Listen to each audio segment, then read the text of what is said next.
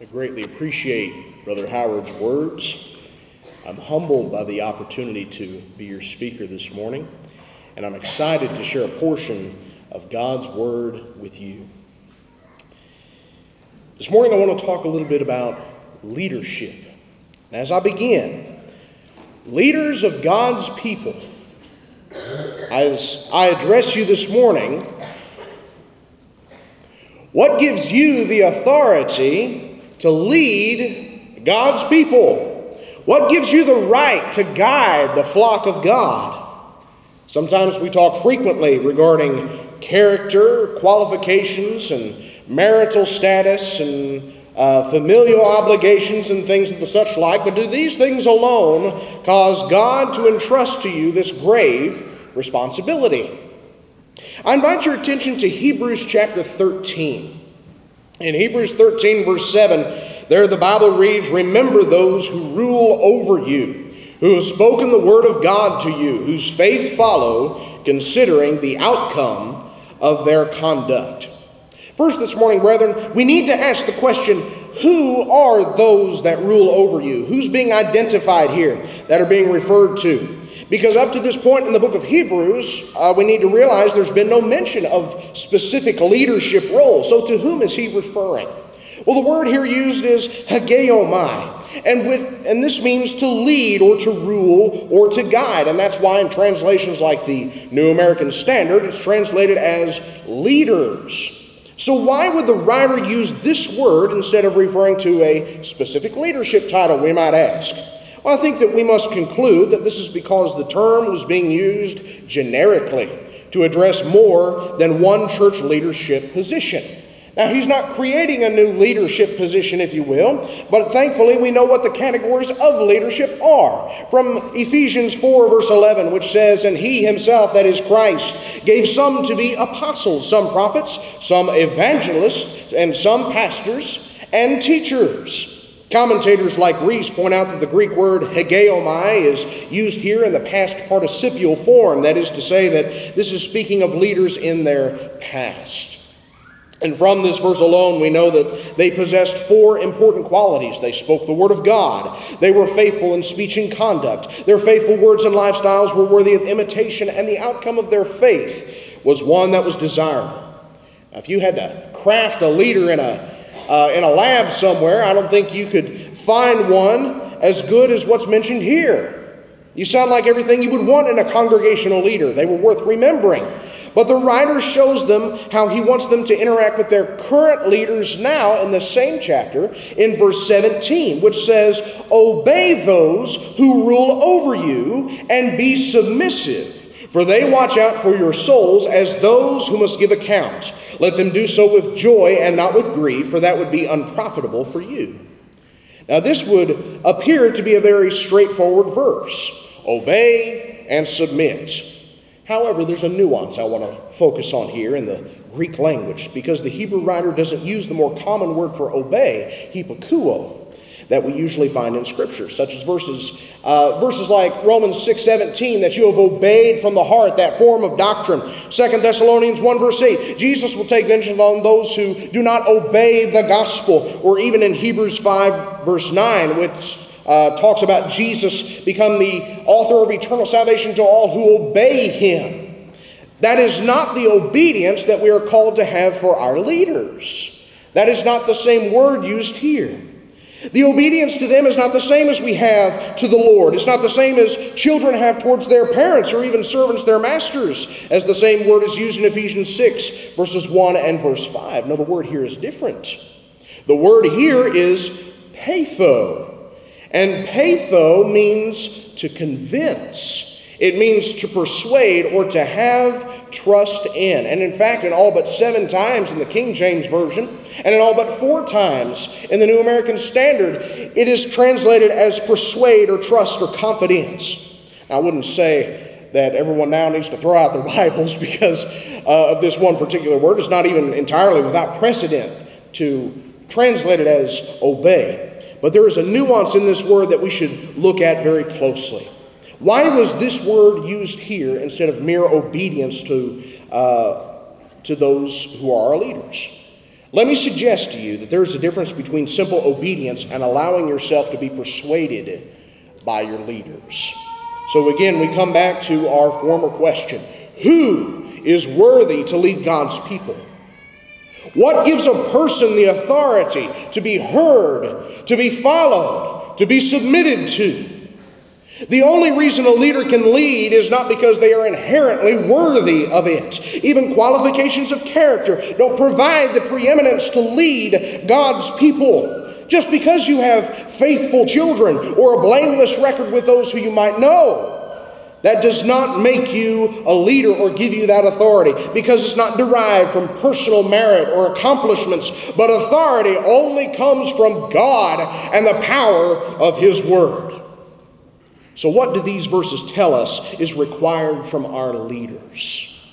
Number one, they need to know that the only authority you have is through your power to persuade through God's Word. Then that means, of course, that you have to know the Word of God yourself and know how to persuade people with it. As important as convincing homiletics and visual aids and passionate preaching are, they aren't as important as knowing how to use the Word of God. In 2 Corinthians chapter 2 verse 4, the apostle Paul says, "And my speech and my preaching were not with persuasive words of human wisdom, but in demonstration of the Spirit and of power, that your faith should not be in the wisdom of men, but in the power of God." In Titus chapter 1 verse 9 it talks about elders that hold fast the faithful word as he has been taught that he may be able by sound doctrine to exhort and convict those who contradict. Leaders Know your Bible. That is your source of authority. Know the Word of God and know the doctrine. And let them do the persuading. And if you don't know the doctrine, if you don't know the book, then may I suggest this morning that you don't have any business being in the pulpit or being a leader in the Lord's church. But these verses show us other qualities as well. Because number two, you need to be worth following. Be worth following. Now, I say this, and I'm going to address our young men. Um, tonight, of course, is our young speakers' uh, time, our young men's service. We're excited about that. And there may be many here in this audience who have inspira- uh, aspirations, rather, of, uh, of leadership. And there's going to be plenty of people at big meetings, even your home congregations, who take the proverbial stick. When you going to start leading songs now? When you going to start wording prayers and, and giving lessons? We mean that with good intentions. We want nothing but the best for you. But let me say two things about that. Please know that no matter what you decide to do, whether you go on to become leaders in congregations, or maybe you never grace the pulpit, please live a faithful life to God. That is the number one thing, the thing that cannot be lived without, the only thing that matters. And there is plenty of work for you to do for God outside of leadership. That doesn't mean that just because you're not a, a teacher or a preacher that you don't have work to do. But if you are going to take on a leadership role, then you must have the faith and the strength of character that others can follow as well. There have been an awful lot of leaders that could preach the word that knew the Word of God inside and out, that had all the attributes you could ever want in a leader. And yet they didn't have the strength of character and faith that was worth following. Hebrews 13 7 talks about leaders whose faith follow, considering the outcome of their conduct. Live a life, old and young, that is worth following. Be an example to the believers, as 1 Timothy 4, verse 12 talks about. But number three, Leadership is not about power, it's about responsibility. It's about someone who is taking on tall tasks and sometimes unsavory and unwanted tasks that serve the greater good of the gospel and of the church.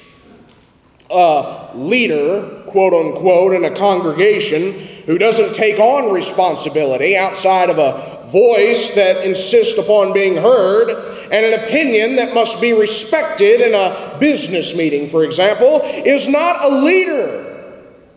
These are individuals that want to exert power without performing any of the responsibilities. Because biblical leadership is entirely about responsibility. Peter explains it so very well in 1 Peter chapter 5, where he says, Nor as being lords over those entrusted to, you, entrusted to you, but as being examples to the flock. Hebrews 13, 17 says, Leaders watch out for the souls of the church, helping them, correcting them, guiding them towards the way that they need to go. At times, that's a very unenviable, unenviable position to be in but a responsibility that is absolutely necessary to aid in the faithfulness of the saints. And those submitting are urged not to make it more difficult than it has to be. says that would be unprofitable for you. But notice, that doesn't mean that leaders won't continue to watch out for their souls either. It just makes it more difficult. That responsibility, responsibility doesn't go away because it's made harder, because it's made difficult. And if you want to be a leader of God's people, then you have to be willing to take on responsibility in the church, whether it's difficult or not. Biblical leadership, as is described by Hebrews 13, verses 7 and 17, shows that they need to persuade from the Word of God. That's where their authority comes from. They need to be worth following, and they need to take on responsibility. But maybe you're here this morning and you're not a leader in your congregation. That's okay. But as we go back to our congregations and into the new year, how should you interact with your leadership? Hebrews 13 17 tells us to allow ourselves to be persuaded by our leaders. That's what that word peitho means. So, what should persuade the Christian to do what is right? What's the most convincing and compelling argument that a leader can make to those to whom he is trying to persuade? The answer was given to us already in this chapter. Because in verse 7 it says, Remember those who rule over you, who have spoken to you, uh, uh, spoken the word of God to you. Remember, brethren, we don't just obey our leaders. Because Christianity is not a religion that is predicated on blindly obeying some dude because he has a particular office or because he's a smooth talker. And there are lots of folks that are ready to entirely throw their spiritual fate into the hands of charlatans that can charm them with their words. There are some even in the Lord's church that would rather obey blindly than give a moment's questioning thought as to whether it's the truth or not. That will never push back, that will never challenge false doctrine, thinking, oh, that responsi- uh, responsibility belongs to somebody else down the line.